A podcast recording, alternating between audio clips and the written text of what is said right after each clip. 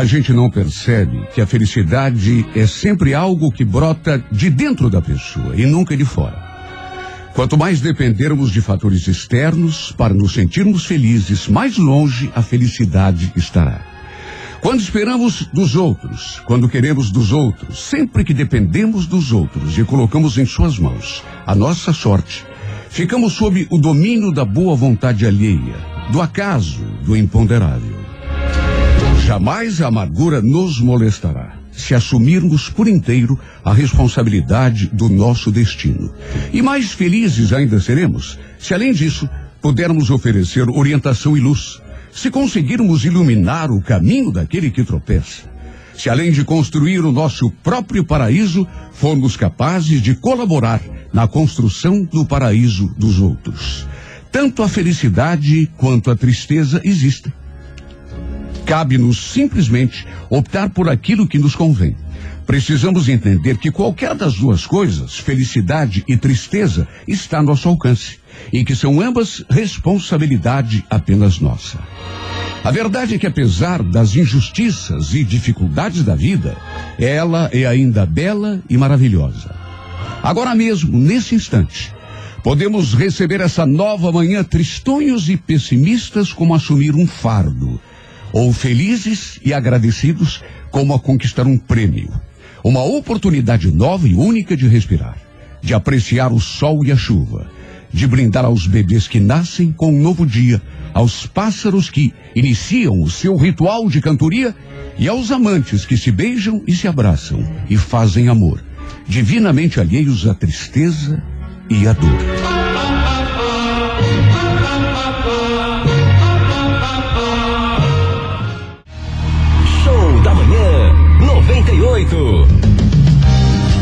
Daqui a pouco, a primeira edição da Música da Minha Vida, primeira carta de amor inédita, às oito e meia em ponto, hoje, 30 de julho. Sabe como é a pessoa do dia 30 de julho? Como é? Costuma ser ambiciosa, no sentido saudável da palavra. E, cedo ou tarde, conquista uma posição de mando de acordo com o seu temperamento dominador. Embora não seja excessivamente orgulhosa, corre o risco de deixar-se influenciar por bajuladores e aduladores, pois adora sentir-se o centro das atenções. Tem caráter firme, é resoluta, confia muito em si mesma, às vezes até mesmo de forma exagerada. Tem intuição desenvolvida, embora por vezes se deixe influenciar pelas opiniões de pessoas menos capacitadas. Gosta imensamente da vida social, das festas, ambientes requintados e tem extremo bom gosto para roupas, adornos pessoais. O amor é romântica e sentimental. Quando realmente apaixonada, a pessoa do dia 30 de julho pode tornar-se mais suave e menos autoritária do que de costume. Também nasceram no dia 30 de julho. Quem que é? Pense numa pessoa autoritária. Quem? Arnold Schwarzenegger. Ih, rapaz, esse foi o bebê. E também a atriz norte-americana, gosto muito dela, a Hilary Swank. Ela fez aquele, aquele filme é, Menina de Ouro. Ah, como uma boxeadora, você lembra? Sim, com certeza. Junto com Clint Eastwood. Maravilhosa. É, fez outros filmes, é, ela fez vários filmes sucesso. Meninos Não Choram também. PS Eu Te Amo. PS Eu Te Amo. É, Muito Estrela bom. número um, assim, dos Estados Unidos. Perfeito. Hilary Swank. E também faria aniversário hoje, infelizmente já se foi, o falecido poeta gaúcho Mário Quintana. Puxa vida, que pena. Para você que hoje completa mais um ano de vida, um grande abraço, parabéns e feliz aniversário. Mário Quintana, num verso, pequeno verso, dizia assim: ah. é, vocês passarão, eu passarinho. Uau! É mole? Legal.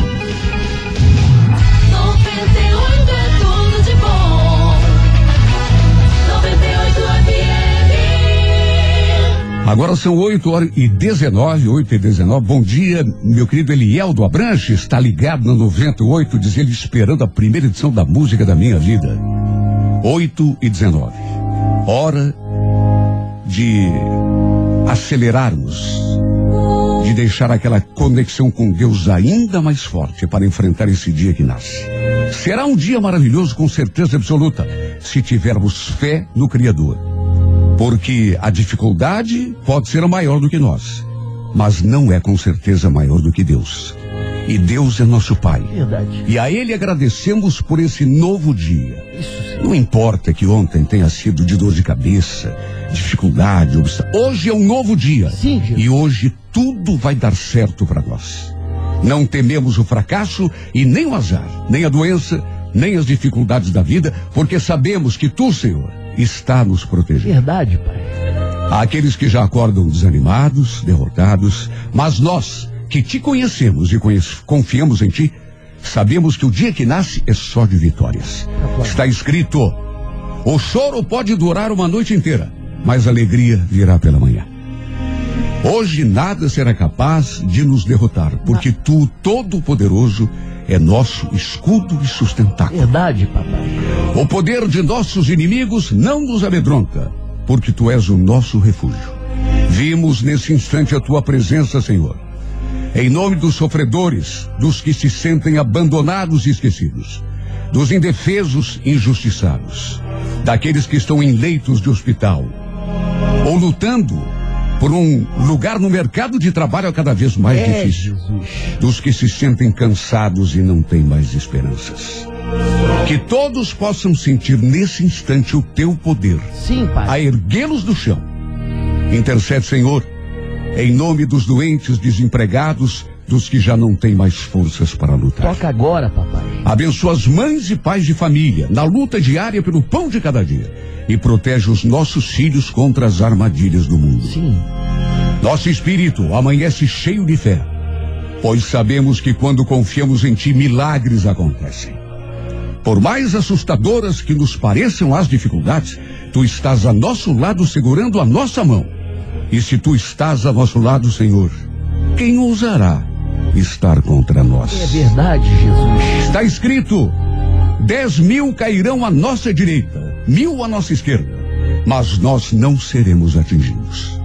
Hoje, por toda a eternidade, o Senhor é nosso pastor e nada nos faltará.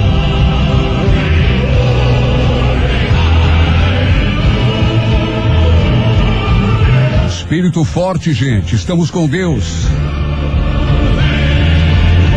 Será uma quinta-feira abençoada, maravilhosa Será sim, Jesus? em que conseguiremos tudo aquilo que desejamos com muita fé. Daqui a pouquinho tem a música da minha vida, a primeira edição, mais uma história inédita no ar. Depois tem a nossa enquete, nossa programação que conta sempre com a presença abençoada do 2098 FM, Mesmo, Renato. aquela que é tudo de bom.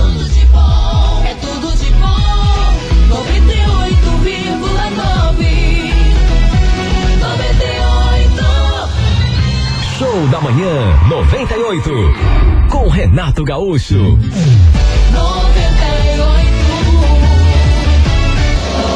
98. Alô Curitiba, alô Curitiba, de norte a sul. Alô Curitiba, Renato Gaúcho no ar. Começa agora 98 FM apresenta A Música da Minha Vida com Renato Gaúcho. Quando eu estou aqui, eu vivo esse momento lindo.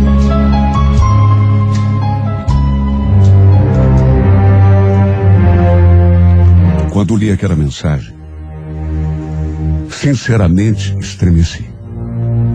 Amanda, preciso falar com você. Por favor, me atenda. Pare de fugir de mim.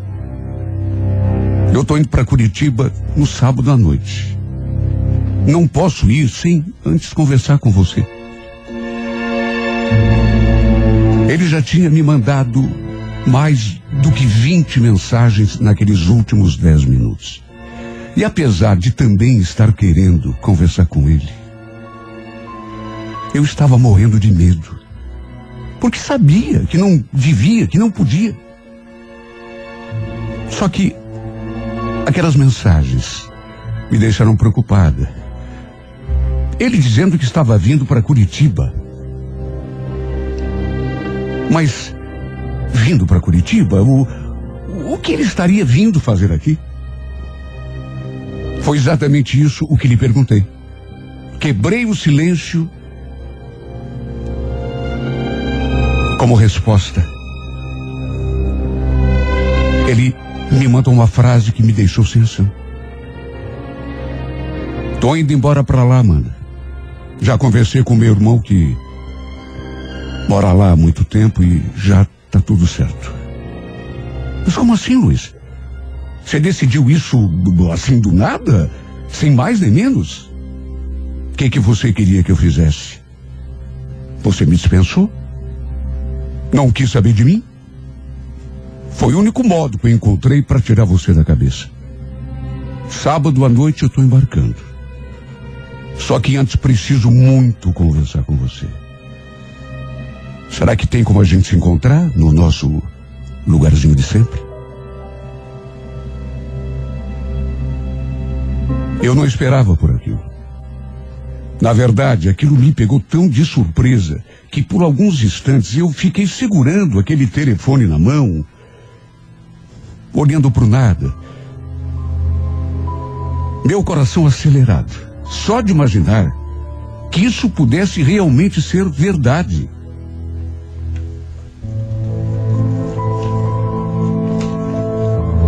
Minha história com Luiz era tão complicada, mas tão complicada, porque além de eu ser casada, tinha um filho de nove anos. E ele era ninguém menos do que namorado da minha irmã. Pelo menos era na época em que nos apaixonamos. Nenhum de nós dois conseguiu visitar. Foi uma paixão tão fulminante, tão irresistível, que acabamos vivendo um romance ardente demais. Uma pena que durou tão pouco. Minha irmã acabou descobrindo que o Luiz tinha outra mulher. Aliás, quando eh, ela me procurou, toda nervosa, para me contar que tinha descoberto que estava sendo traída pelo namorado, eu entrei em desespero. Fiquei ali me perguntando: será que ela sabe que sou eu? Graças a Deus, ela só sabia que ele tinha outra. Não ficou sabendo que essa outra era ninguém menos do que eu, sua própria irmã.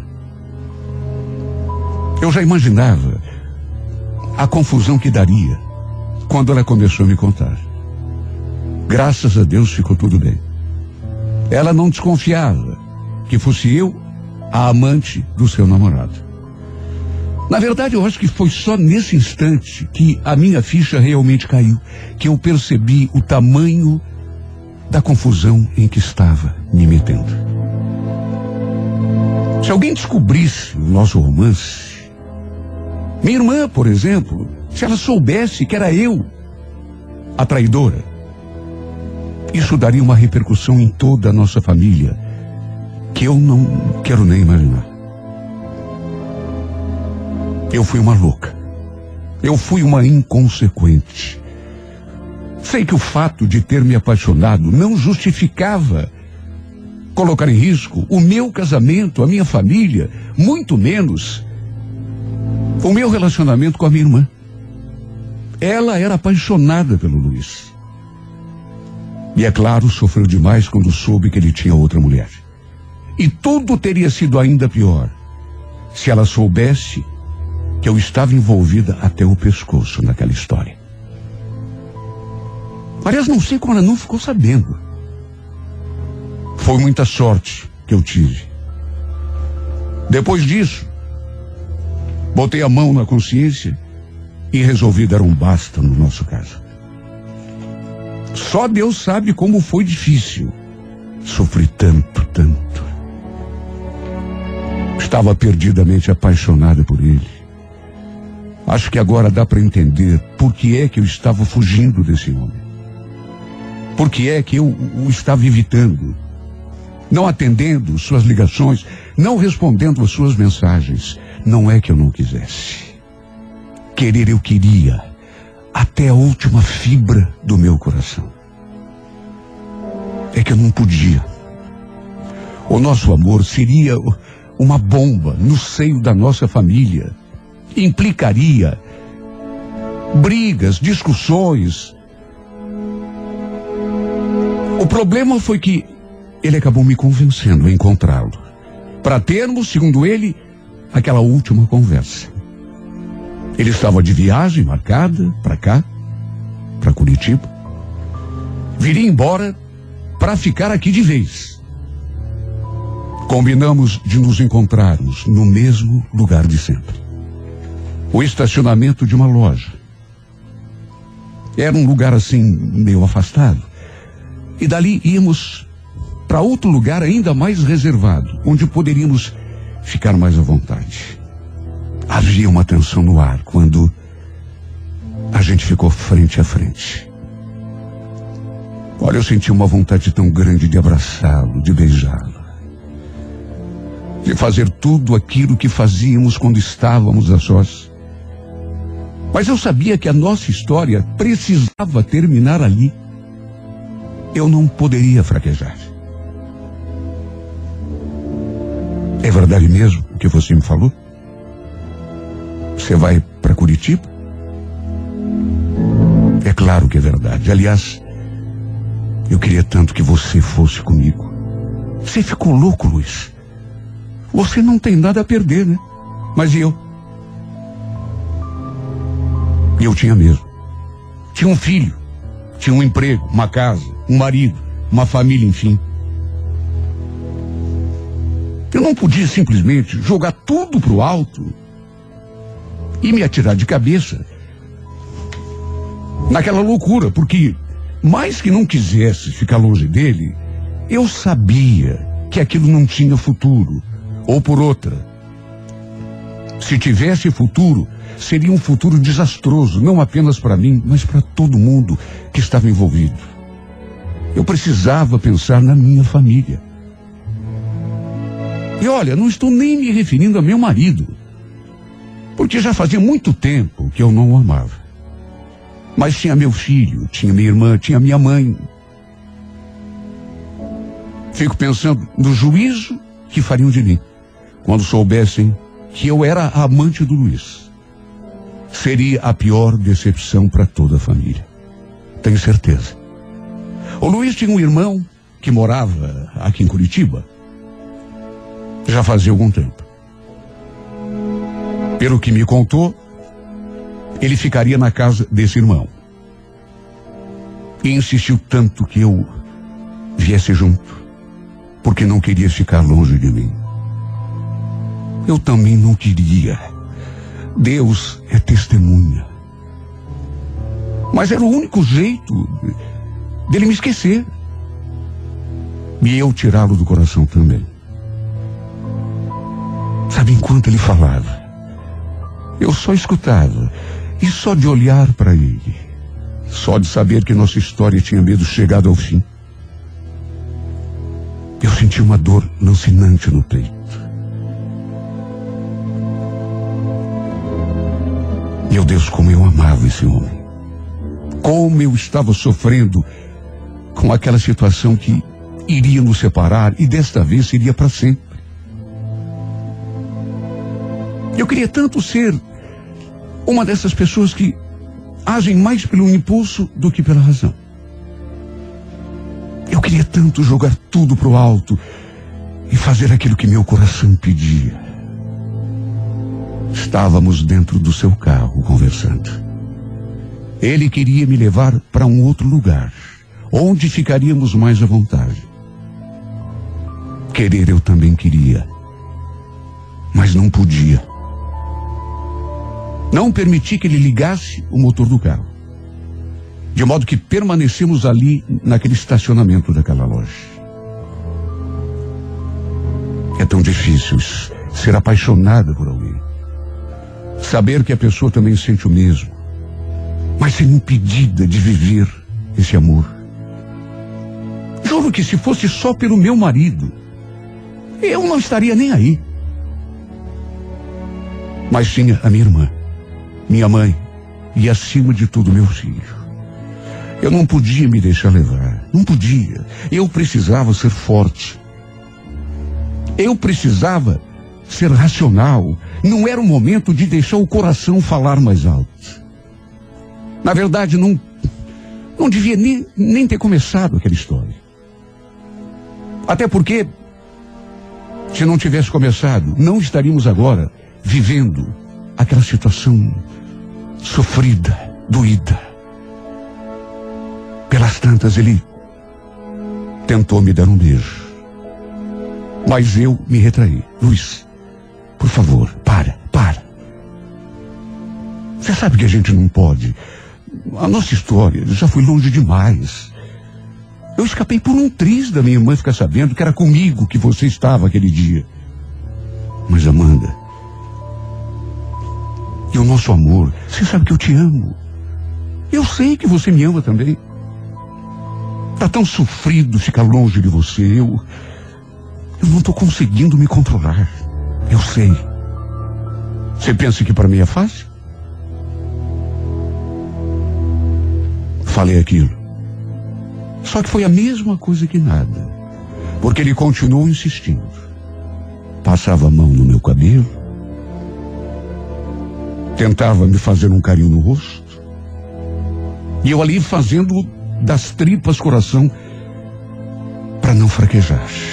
Até que ele falou: Amanda, só mais uma vez, por favor, eu preciso que você seja minha uma última vez. Sábado, eu estou indo embora e, pelo que eu estou pressentindo, a nossa separação vai ser para sempre. A gente não vai mais se ver. É como se fosse nossa despedida. Me deixa pelo menos levar na minha lembrança essa última vez, sentindo na minha boca o gosto da tua.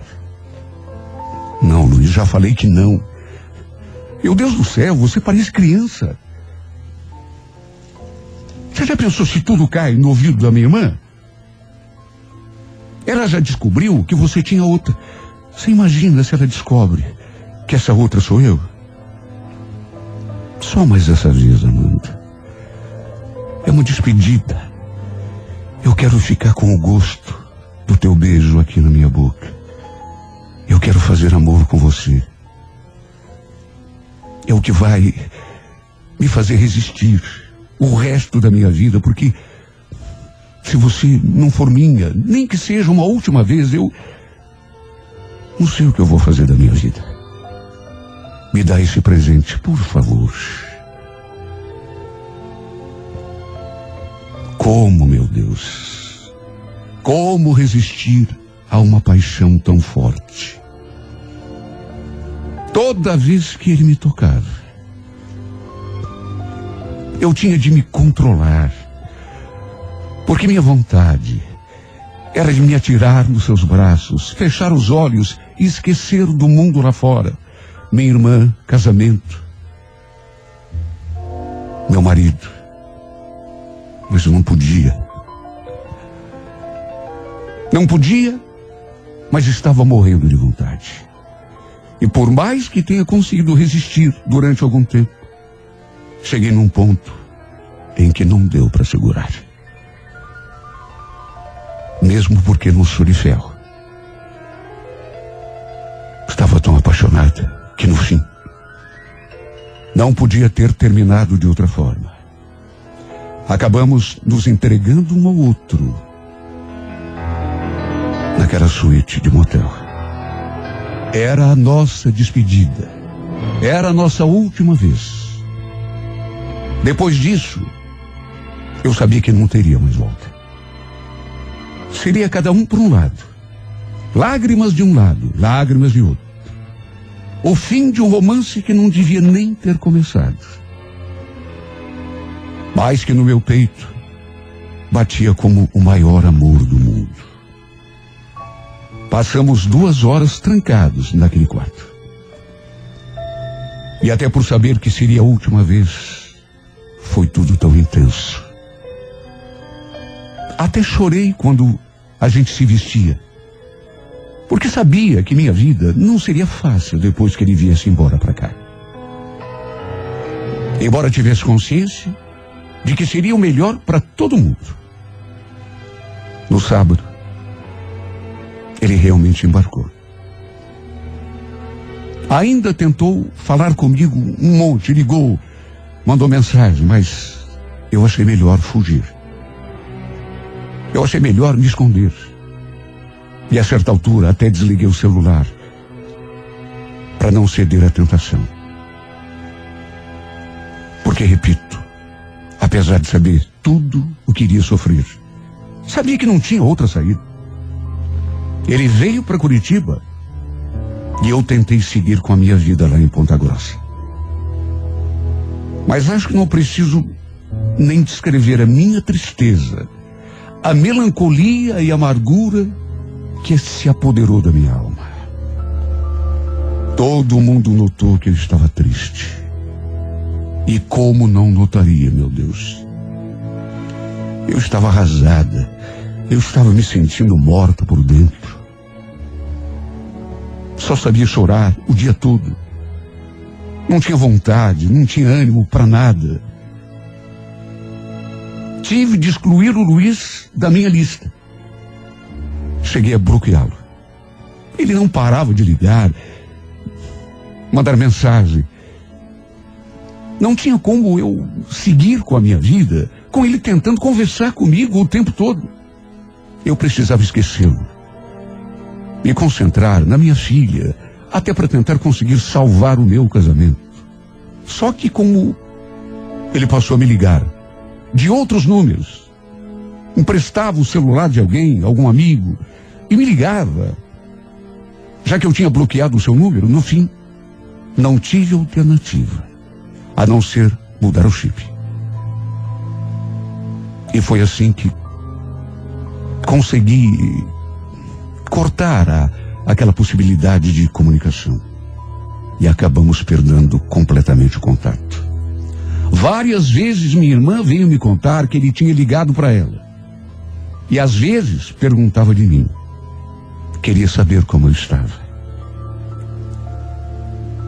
Repito, não sei até hoje como ela nunca desconfiou.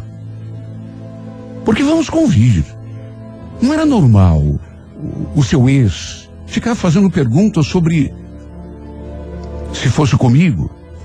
Eu ficaria, pelo menos, desconfiada.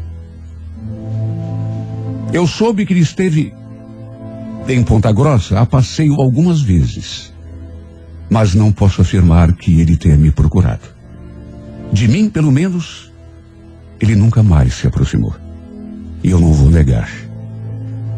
Apesar do tempo passado, meu Deus, quase 11 anos. 11 anos. Nunca consegui tirar esse homem da cabeça.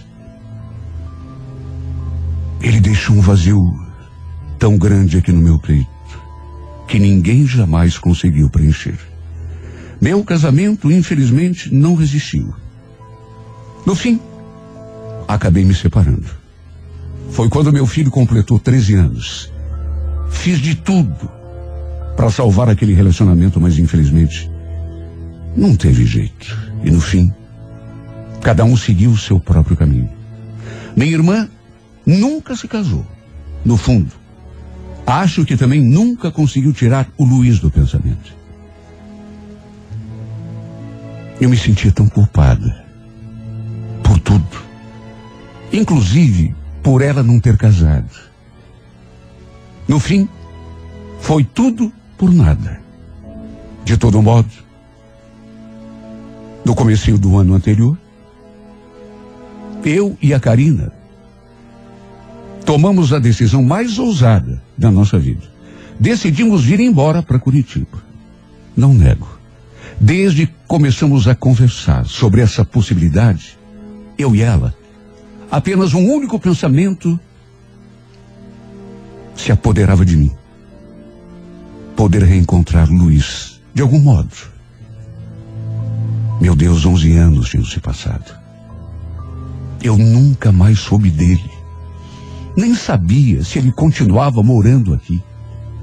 Mesmo assim, ele foi a primeira pessoa em que eu pensei. Eu lembrava nitidamente de tudo o que tinha acontecido entre nós. E só de pensar na possibilidade de reencontrá-lo, Meu coração disparava no peito. A Karina trabalhava como auxiliar de enfermagem. Não teve nenhuma dificuldade em arranjar emprego. Mas eu penei um pouquinho até conseguir uma colocação. Meu filho preferiu continuar morando com o pai. De modo que viemos apenas nós duas. E tudo ia bem. As coisas estavam se encaminhando. Até que um dia, ela chegou da rua com aquela novidade. Amanda do céu, você não vai acreditar. Ô Luiz, a gente se encontrou no centro por acaso. Você acredita? Bastou ouvir aquele nome. E meu corpo todo estremeceu. Os olhos dela brilhavam enquanto ela me contava daquele encontro. Tinham topado na rua, da hora do almoço, em pleno centro.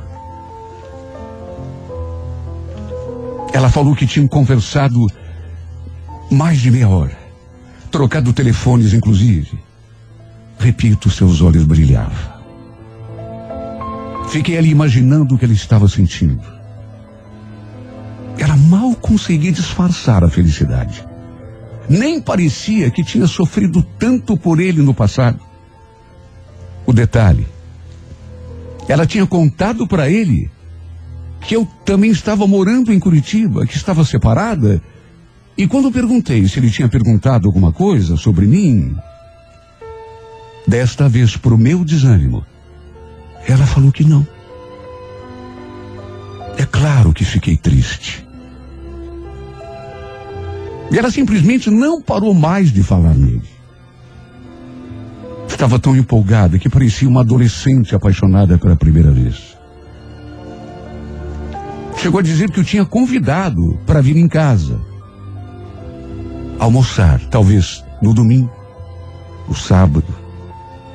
E só de pensar naquela possibilidade de vê-lo de novo diante de mim, me senti até meio tonta. Imagino ficar frente a frente com ele outra vez, depois de tanto tempo 11 anos. Como será que ele iria reagir quando me visse na sua frente? Aliás, como será que eu reagiria? Com toda certeza, tremeria na base. Porque só de pensar na possibilidade, eu já tremia dos pés à cabeça. E o fato é que o nome do Luiz acabou se tornando um assunto predileto da Karina ali em casa, depois daquele reencontro. Ela não falava de outra coisa. E isso, naturalmente, passou a, a me perturbar. Até que ela resolveu trazê-lo em casa, de surpresa. Isso que foi o que quase. Ela não falou comigo, ela não me avisou. Imagine como me senti quando vi os dois entrando pela porta. Eu ali, toda desarrumada, de moletom, cabelo todo desalinhado, sem maquiagem. Senti como se o chão tivesse sumido sob meus pés. E aí, Amanda? Tudo bem? Quanto tempo, né?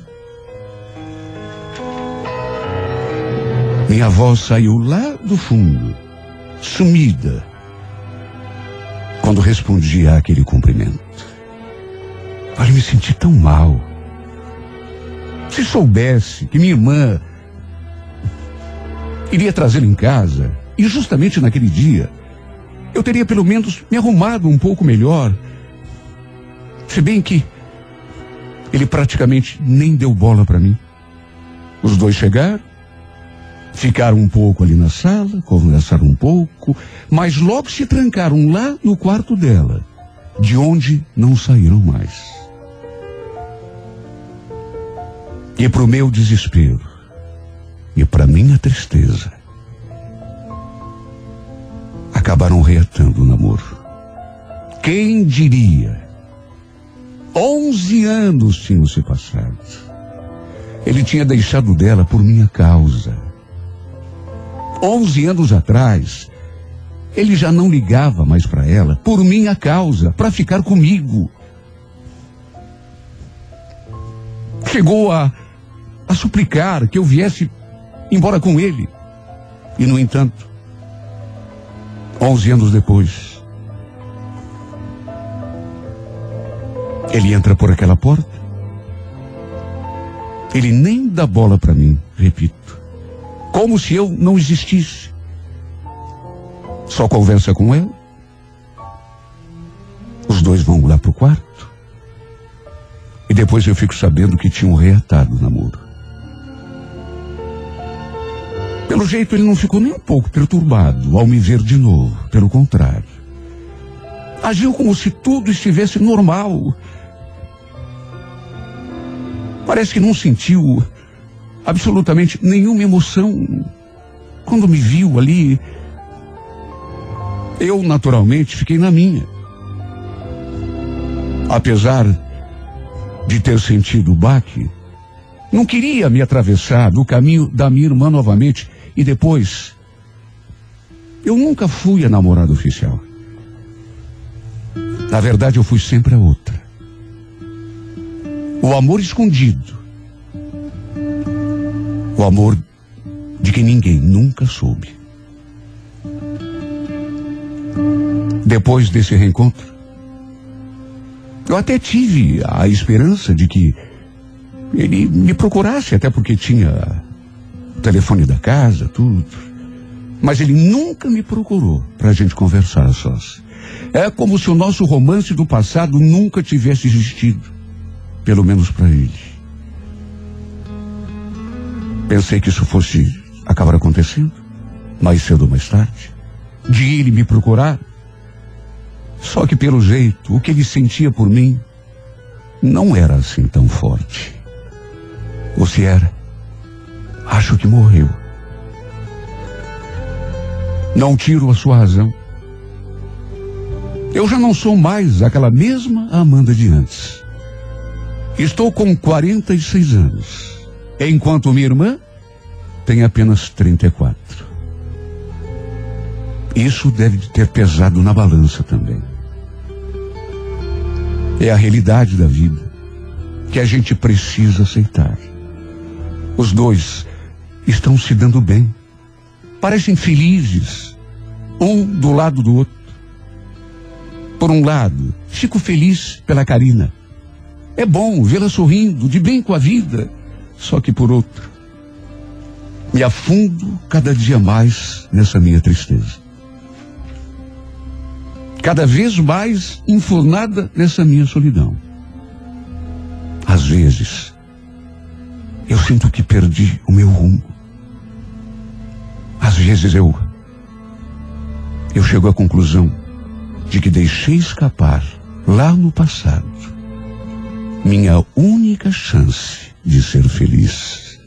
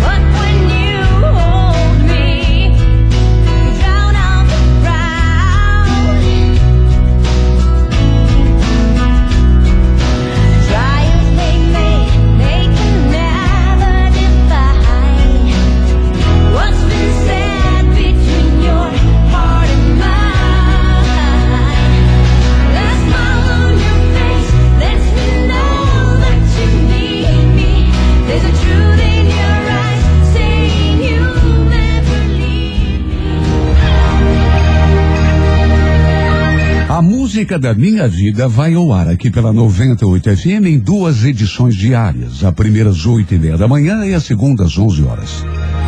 Se você tem uma história de amor e gostaria de contá-la aqui nesse espaço da música da minha vida, escreva e remeta a sua carta eh, por e-mail, sempre com o telefone para contato com a produção. Escreva eh, eh, até para diferenciar, né? Porque a gente recebe também cartinhas para o consultor sentimental, escreva a música da minha vida e mande pelo e-mail renatogaúcho renatogaúcho.com.br.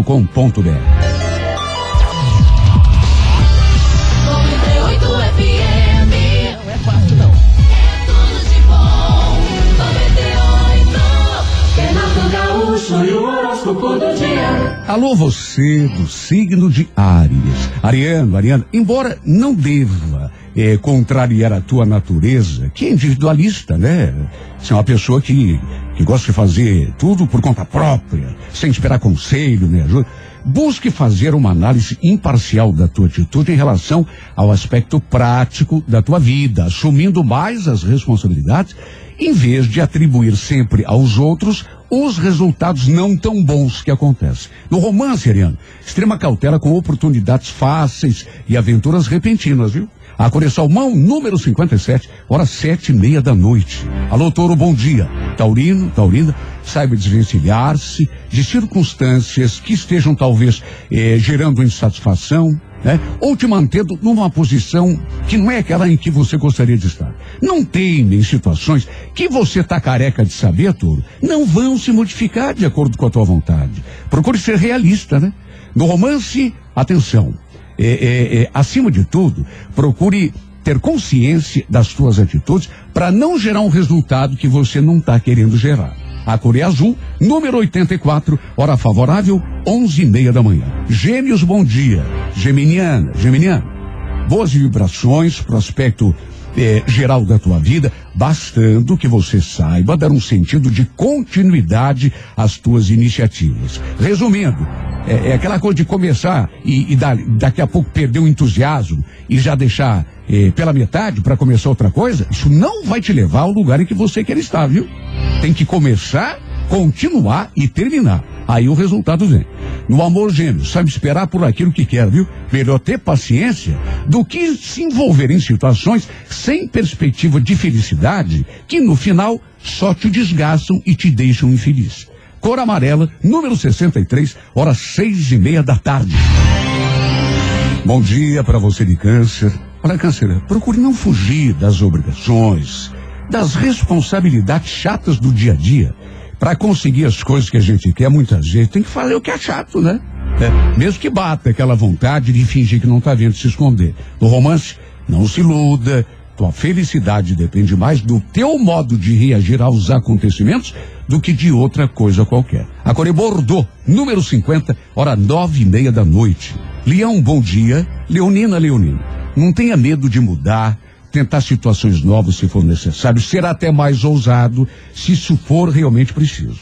Por ser muito sentimental, Leão, às vezes você se apega muito às pessoas e situações e de repente se prejudica por isso, né? Tome as atitudes que precisam ser tomadas, doa a quem doer. No romance, não exagere em demonstrações de afeto. Ofereça de si, mas mais ou menos na medida em que receber que amor é troca, né? A Coreia Azul, número 28, hora 10 e meia da manhã. Bom dia para você de Virgem. Virgem, fortaleça o espírito de luta, porque é disso que você vai precisar para conseguir resultados agora. Você tem uma capacidade excepcional, mas nem sempre acredita em si mesmo o bastante para reconhecer as qualidades que você tem. No amor, talvez deva repensar uma situação e reavaliar a importância de uma determinada pessoa. A Cor Violeta, número 23, hora três da tarde. Renato Gaúcho e o horóscopo do dia. Alô, você do signo de Libra. Olha, Libra. Relações pessoais favorecidas, tanto sociais quanto normais de trabalho e afetivas de modo geral. Momento bom, Libra, para você aproveitar a facilidade que tem de fazer amizade, se entrosar. né? Com as pessoas. No romance, fuja das situações de risco. Não se coloque em perigo de graça. A cor é laranja, número 29, hora oito e meia da noite. Alô, escorpião. Prudência nas decisões importantes. Não fale nem haja por conta do impulso. Ou poderá se precipitar e trocar os pés pelas mãos. E como o escorpiano é muito orgulhoso, né? Melhor não ter que voltar atrás depois, né, escorpião? No romance, tome os cuidados necessários, mas não exagere na desconfiança. Cor é vermelha, número 02, hora 10 da manhã. Sagitário, bom dia. Provavelmente estejam se apresentando agora possibilidades boas de progresso no trabalho. Embora isso signifique pouco se você não for à luta, né? Mesmo quando tá tudo dando certo, se a gente não se ajuda, não anda. No romance, haja com moderação e pense antes de falar e tomar atitudes. A cor é marrom, número 51, hora quatro e meia da tarde. Alô, Capricórnio. Capricórnio, boa perspectiva no aspecto profissional. É possível que uma porta nova se abra, né? E, e- e- a tua atividade ganhe do impulso. Só que será preciso, Capricórnio, acima de tudo, que você encare as possibilidades como alguma coisa positiva. Uma chance que deverá ser aproveitada ao máximo. Né? O otimismo, portanto, será fundamental. No amor, o período é bom para a aproximação com a pessoa amada, mas perigoso para aventuras irresponsáveis. A cor é lilás, número 46, hora nove da noite. Alô, Aquário, bom dia. Aquariano, aquariana, incentive as mudanças positivas, não se fixando em fracassos ou tropeços do passado.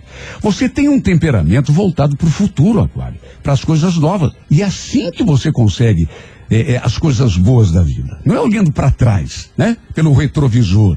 No romance, não deixe de lutar pela felicidade por medo ou por insegurança. Acredite, acima de tudo, na tua capacidade de seduzir. A Corebege, número 15, hora 10 e meia da manhã. Peixes, bom dia. Psiano, psiano, embora possa ainda prevalecer uma certa tendência ao isolamento, a partir de agora você deve procurar um convívio mais acentuado com as pessoas do teu meio, né? Em vez de afastar, aproxime. No romance, proteja-se sempre e não se arrisque à toa, porque o período para o setor romântico não é dos mais pacíficos. Todo cuidado será pouco. Core Prata, número 31, hora favorável, 5 da tarde. Sua manhã é tudo de bom. Com Renato Gaúcho.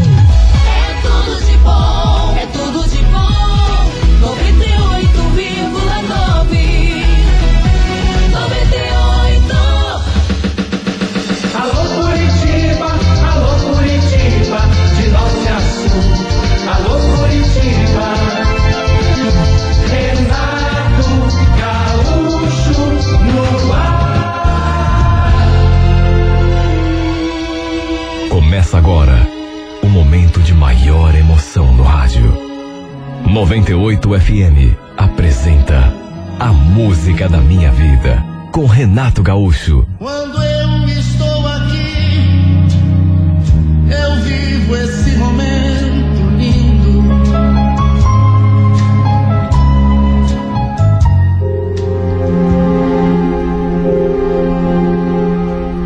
Todo mundo lá em casa estava na maior empolgação, porque tínhamos programado passar a virada do ano na praia. Eu estava grávida de sete meses, já do meu segundo filho. E é claro que também estava animada. Fomos eu, meu marido, minha mãe, minha filha de quatro anos e o bebezinho na minha barriga. O Marcelo estava de férias e a gente foi já no meio de semana.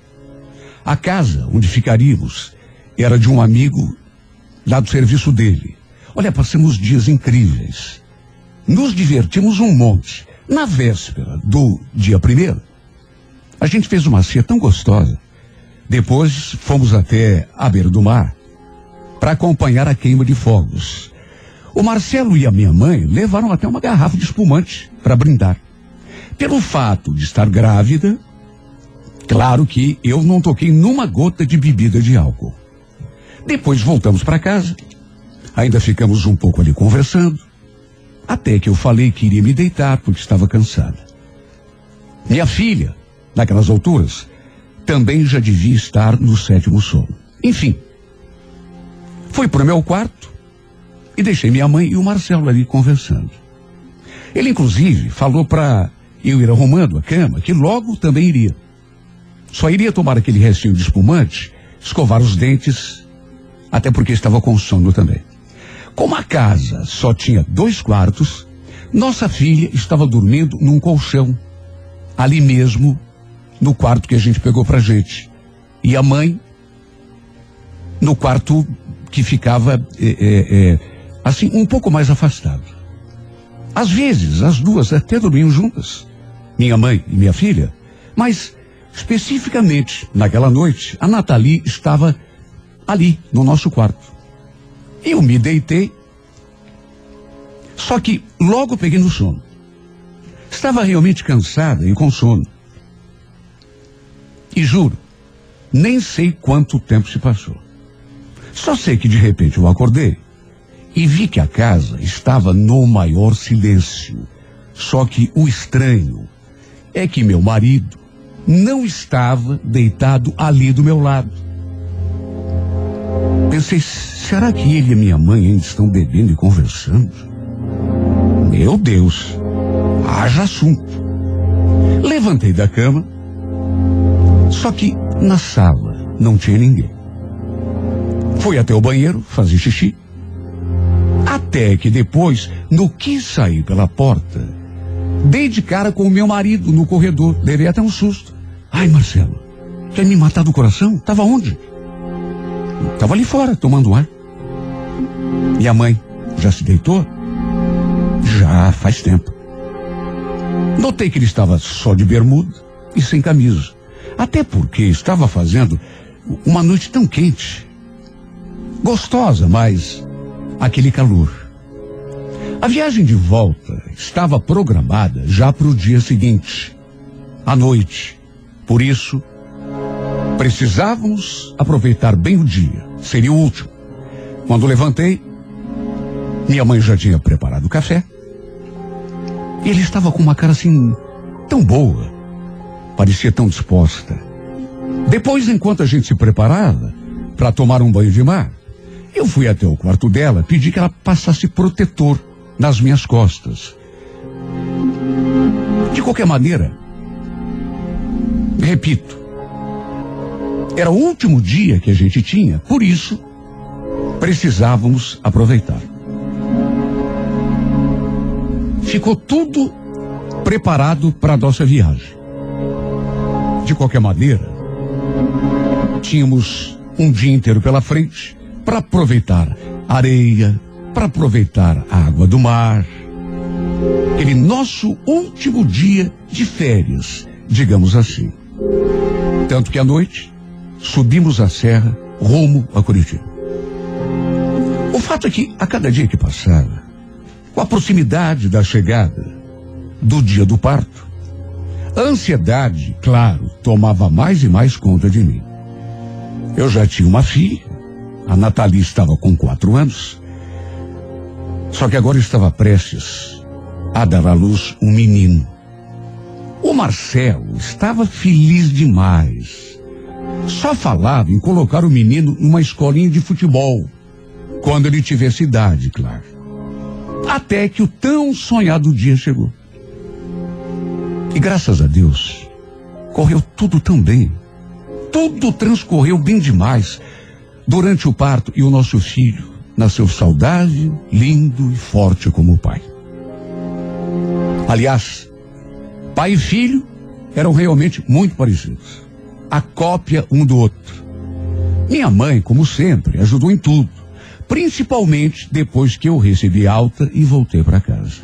Como meu filho nasceu de cesárea, precisei ficar de cama durante mais alguns dias para me recuperar.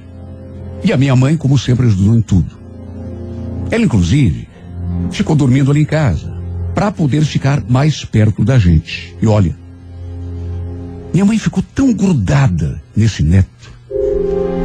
O nosso pequeno Luiz Eduardo se tornou o seu xodó. Ela vivia em casa para ver o menino.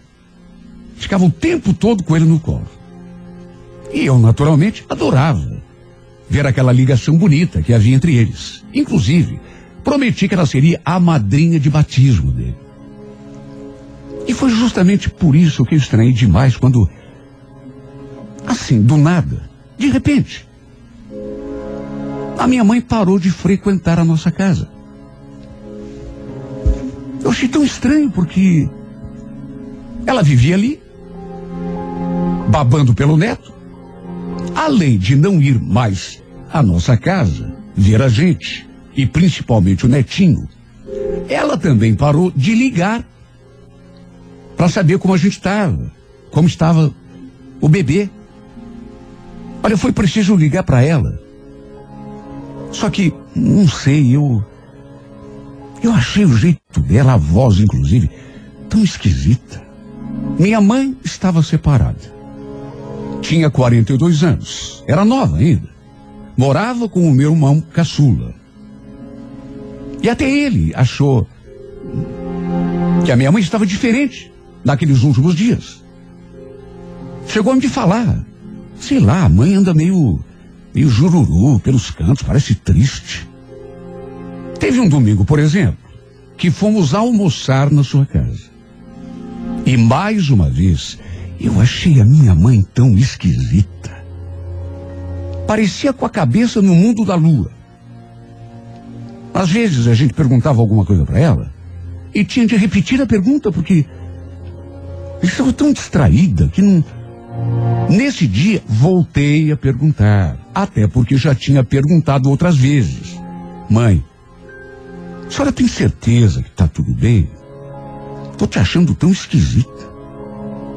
Imagine, Sheila. Tá tudo certo. Não se preocupe comigo, não. Não estava tudo certo coisa nenhuma. Mas não estava mesmo. Não vou conhecer a minha mãe. Minha mãe era uma pessoa alegre, divertida, vivia rindo, agarrado com os netos. E nesse dia, por exemplo, nem do colo ela pegou o Luiz Eduardo. E nem brincou com ele como costumava fazer nos primeiros tempos. Olha, alguma coisa devia ter acontecido ou estar acontecendo que ela não queria me contar. Eu já tinha inclusive comentado com o Marcelo. Mas ele nem deu bola, falou que não devia ser nada. Juro. Pensei até em marcar uma consulta no médico para minha mãe para ver o que ela tinha. Depois acabei deixando para lá. O problema foi que essa situação teve um desdobramento. E começou pelo próprio Marcelo, meu marido. Porque dali a alguns dias, eu que já tinha percebido a mudança da minha mãe, de repente, foi ele que também começou a mudar.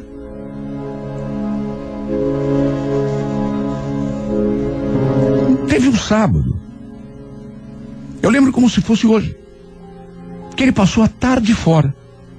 E quando voltou, estava com uma cara tão estranha. Como se alguma coisa o estivesse preocupando. Claro que eu fui lá conversar com ele, até para saber o. Tá tudo bem, amor. Tá tudo bem, mas você tá com essa cara esquisita por quê então? Que cara esquisita, mulher. Tô normal. Tudo certo. Não esquenta. Mas não estava normal mesmo. A exemplo do que tinha acontecido com a minha mãe alguns dias atrás, que dizia que estava tudo bem, mas não estava mesmo, porque eu conhecia minha mãe, também conhecia o meu marido, a ponto de saber que com ele também tinha alguma coisa de errado. A expressão dele estava séria. Ele estava carrancudo. Devia estar preocupado com alguma coisa. Resolvi não insistir, até porque ele não respondia coisa com coisa, mas que tinha alguma coisa errada no jeito dele, tinha sim. E o pior é que a cada dia que passava, tudo foi ficando mais grave. A situação foi ficando mais preocupante. Primeiro a minha mãe, agora ele. Os dois agindo daquele modo estranho. Eu tentava fazer de tudo para não me preocupar, mas com a minha mãe, inclusive, me preocupei menos porque a gente não morava junto. Mas aquela estranheza no meu marido, aquela diferença, aquele semblante preocupado. Até que um domingo, quando estávamos entrando no mês de maio. Exatamente, entrando no mês de maio, um domingo, uma semana antes do Dia das Mães, a minha mãe me chamou para ir até sua casa, porque tinha uma coisa para conversar comigo e com o meu irmão também. Queria aproveitar que estivéssemos juntos para falar de uma só vez, comigo e com o meu irmão. Eu fiquei preocupada, até porque ela não quis adiantar o assunto. Fui preparada. Juro por Deus. Até por aquele jeito dela nos últimos tempos. Fui preparada para escutar que ela devia estar doente. Até pelo jeito como ela falou no telefone. Confesso que até nisso eu pensei. Chamei o meu marido para ir junto. Mas ele achou melhor não ir. Ah, isso é coisa de família. Vá você. Pois sim. Como se ele também não fizesse parte da família. Quando cheguei, a casa estava envolta num ar de mistério. Minha mãe sentada ali no sofá e meu irmão ali do lado. Minha mãe com aquela expressão esquisita. Como se estivesse prestes a nos contar um terrível segredo. Não demorou muito para ela já se manifestar. Bom, já que você chegou, Sheila,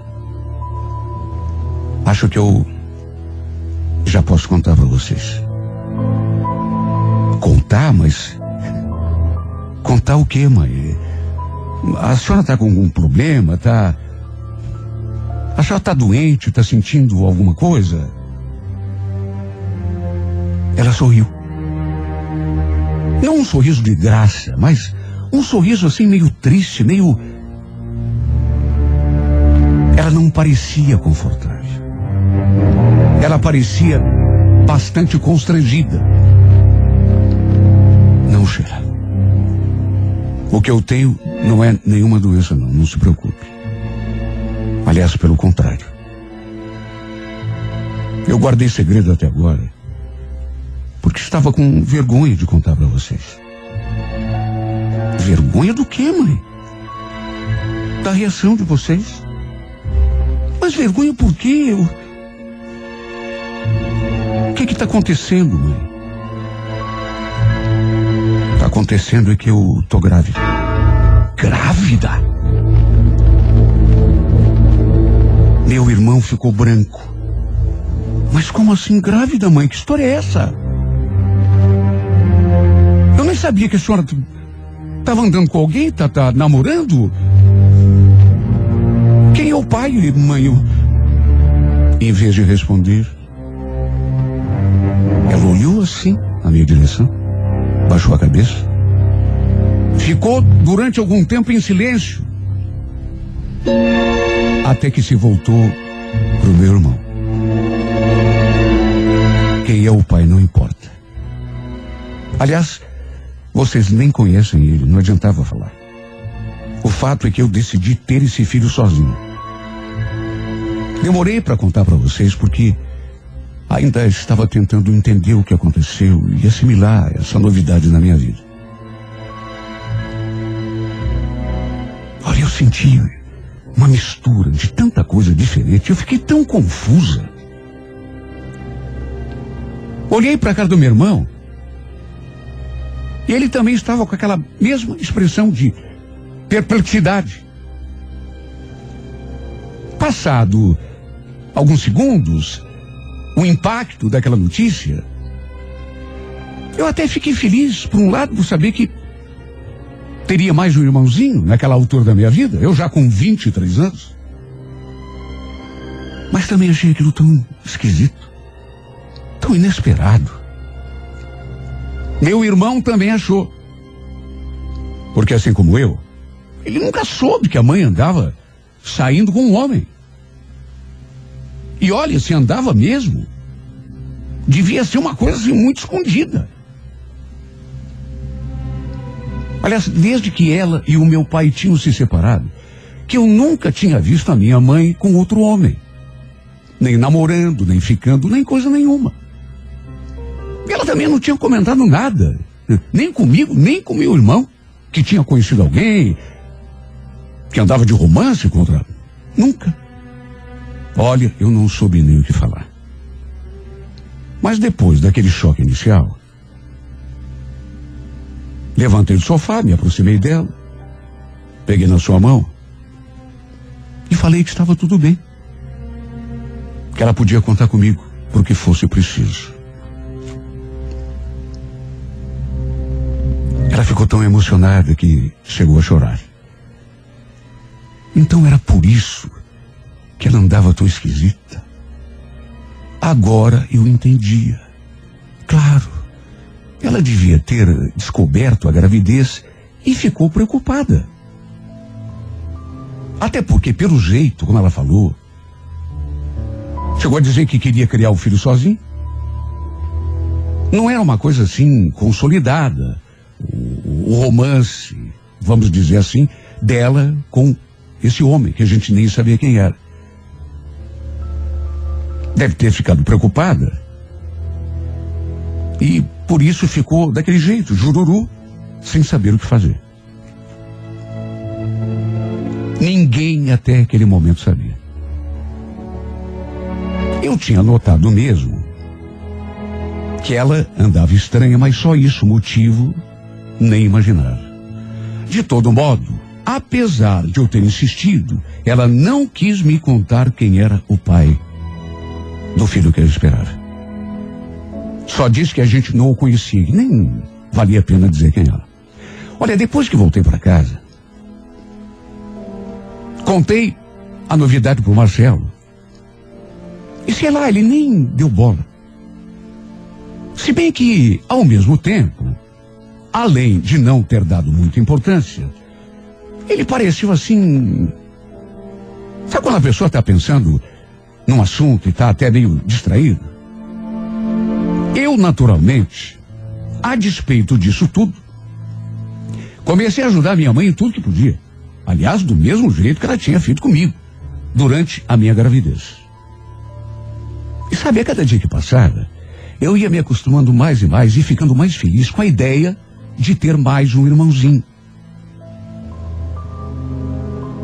Aliás, meu irmão e meu filho, o bebê da minha mãe e o meu bebê, iriam nascer assim, praticamente juntos, com uma distância assim, de tempo bem pequena.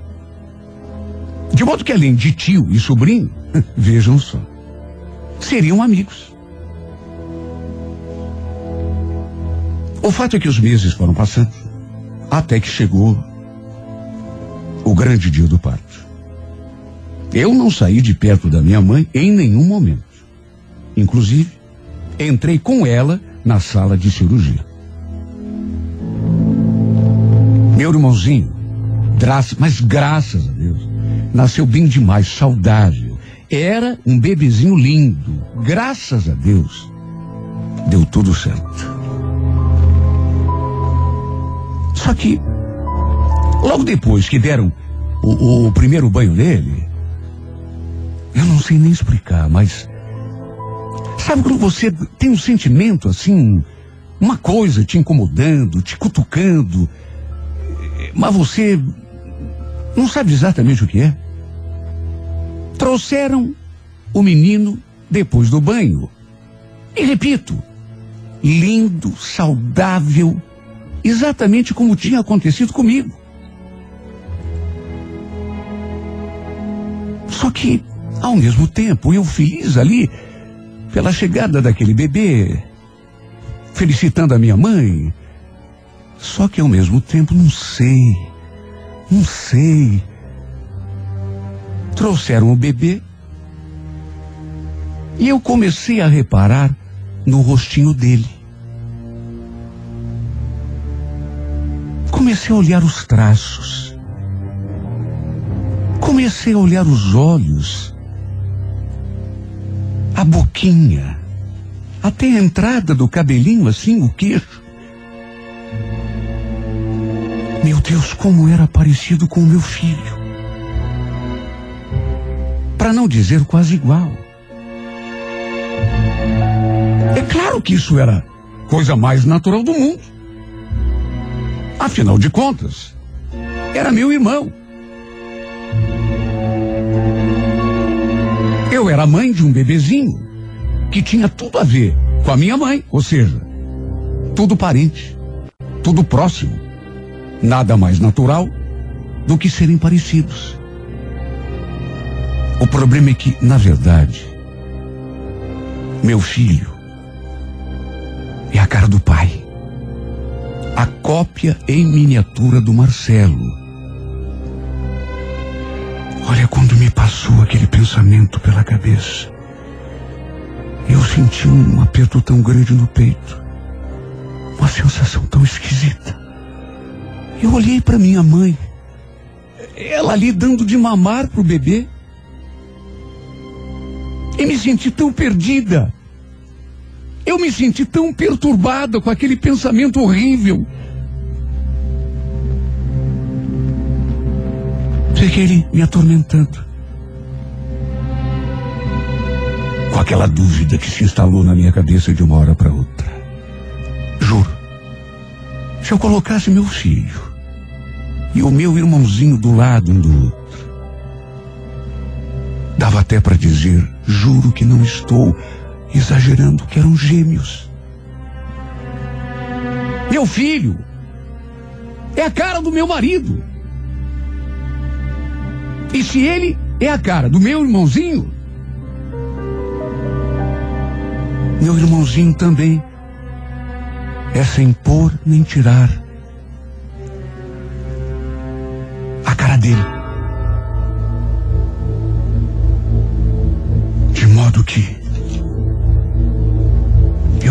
Atormentando, me perguntando tanta coisa. Será que meu irmão não é filho do meu marido também? Só isso para explicar a semelhança. Só isso. Meu filho poderia ser a minha cara, só que não é. Só que não é. É a cara do meu marido. Meu irmãozinho, filho da minha mãe, é a cara do meu filho. Ou seja, são os três, um a cara do outro. Foi inevitável lembrar daquela virada de ano que a gente passou na praia. Quando eu fui deitar e deixei os dois ali conversando na sala, minha mãe e meu marido. Depois, acordei de madrugada, vi que o Marcelo ainda não estava na cama, levantei para fazer xixi. Só que quando estava saindo do banheiro, me deparei com ele ali no corredor, sem camisa, só de bermuda. Até aí tudo bem. Estava fazendo uma noite quente. Ele, ele falou que estava tomando um ar lá fora. Só que surgiu aí na minha cabeça e eu comecei a pensar que ele vinha assim da parte dos fundos. E mais. Isso só veio à minha memória naquele momento, porque foi uma coisa para a qual eu não dei importância. No dia seguinte, quando fui até o quarto da minha mãe, pedi que ela passasse o protetor solar nas minhas costas. Encontrei a camiseta que ele estava usando na noite anterior no quarto dela. Sabe, na hora, eu. Eu não dei importância. Juro que não pensei bobagem nenhuma. Só que diante dos acontecimentos, hoje eu sou obrigado a me perguntar se os dois não estavam fazendo alguma coisa juntos. Naquela noite em que eu fiquei sozinha, lá no quarto. Repito, eu estava com sono, estava cansada. Quando acordei no meio da noite, não tinha nem ideia, nem olhei relógio, nem nada, de quanto tempo eu estava ali dormindo. Só sei dizer que meu marido não estava ali. Depois ele falou que estava lá fora, tomando um ar. Será que estava mesmo? E por que tinha tirado a camisa? Porque estava calor? Tudo bem. Mas por que que não trouxe a camisa para o nosso quarto? Quando voltava lá fora, daquela tomada de ar, que às vezes na minha cabeça chego a pensar que foi uma invenção. A minha mãe mudou muito depois de uns tempos. Provavelmente quando descobriu a gravidez. E depois, alguns dias depois, meu marido também mudou. O jeito dele mudou. De repente, porque ela deve ter contado para ele da gravidez.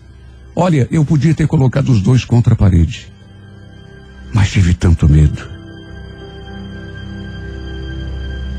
Para se ter uma ideia, tem parentes nossos que comentam sobre isso. A semelhança do meu marido com o filho da minha mãe. E eu fico tão sem graça nessa hora, sem saber o que dizer como reagir, e sinto tanta vergonha. Nenhum dos dois imagina que eu tenho essa desconfiança. Até porque nunca toquei no assunto. E mais, eu e meu marido acabamos batizando o neném. Foi um pedido da minha mãe que fôssemos padrinhos e que eu não tive como recusar. Às vezes eu fico prestando atenção no jeito como o Marcelo brinca com o nosso filho. E quando ele brinca com o nosso afilhado. E o jeito dele é tão parecido. Tão parecido que eu, a cada dia que passa, tenho mais certeza de que ele é sim pai do meu sobrinho.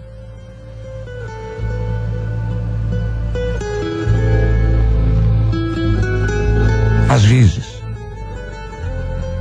eu fico na dúvida. Chego a pensar que, meu Deus, eu tô, tô pensando bobagem. É claro que não. Fica ali me perguntando se devo colocar os dois contra a parede e correr o risco de desmantelar a família toda. Ou se deixo tudo do jeito que está. Até porque não tem como voltar atrás e consertar o que passou, se é que alguma coisa errada realmente aconteceu. Só que isso tem me, me consumido tanto, tanto. Me fazendo perder noites e noites de sono, uma atrás da outra. Só de pensar que possa ser verdade, eu me sinto tão perdida. E o pior é que tudo indica que sim, imagine. Meu marido me traindo com a minha mãe. É surreal. É a coisa mais louca, mais absurda que eu podia pensar. Mas o que posso fazer, meu Deus? Se a realidade mostra, um é a cara do outro, os dois iguaizinhos ao meu filho, o que ele gerou em mim. Não quero tornar as coisas ainda piores. Por isso tenho me calado, por isso tenho me resignado. Mas não sei até quando que eu vou segurar essa dúvida aqui no meu peito. Às vezes eu acho que vou ter que, que abrir o jogo com eles, colocá-los contra a parede, perguntar para minha mãe, pela milésima vez, e não sair da sua frente até que ela me dê uma resposta. Quem é o pai do teu filho, mãe? E para o meu marido,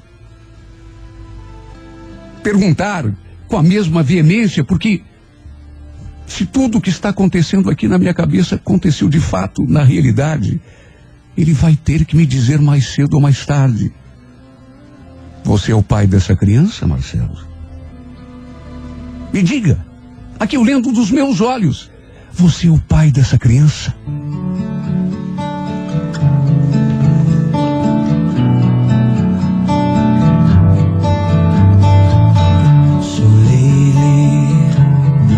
Wondering who will be there to take my place when I'm gone.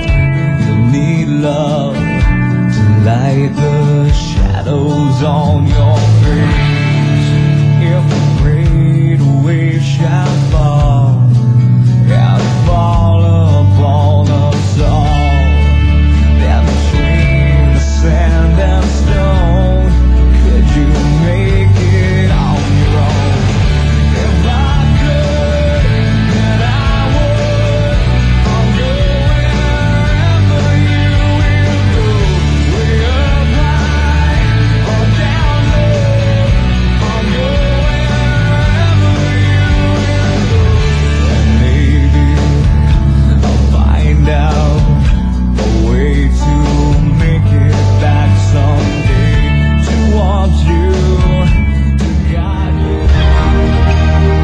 música da minha vida vai ao ar. Aqui pela 98 FM em duas edições diárias. A primeira às oito e meia da manhã e a segunda às 11 horas. Se você tem uma história de amor e gostaria de contá-la na música da minha vida, escreva sua carta e remeta por e-mail, sempre com o telefone para contato com a produção. Mande por e-mail renatogaúcho.com.br.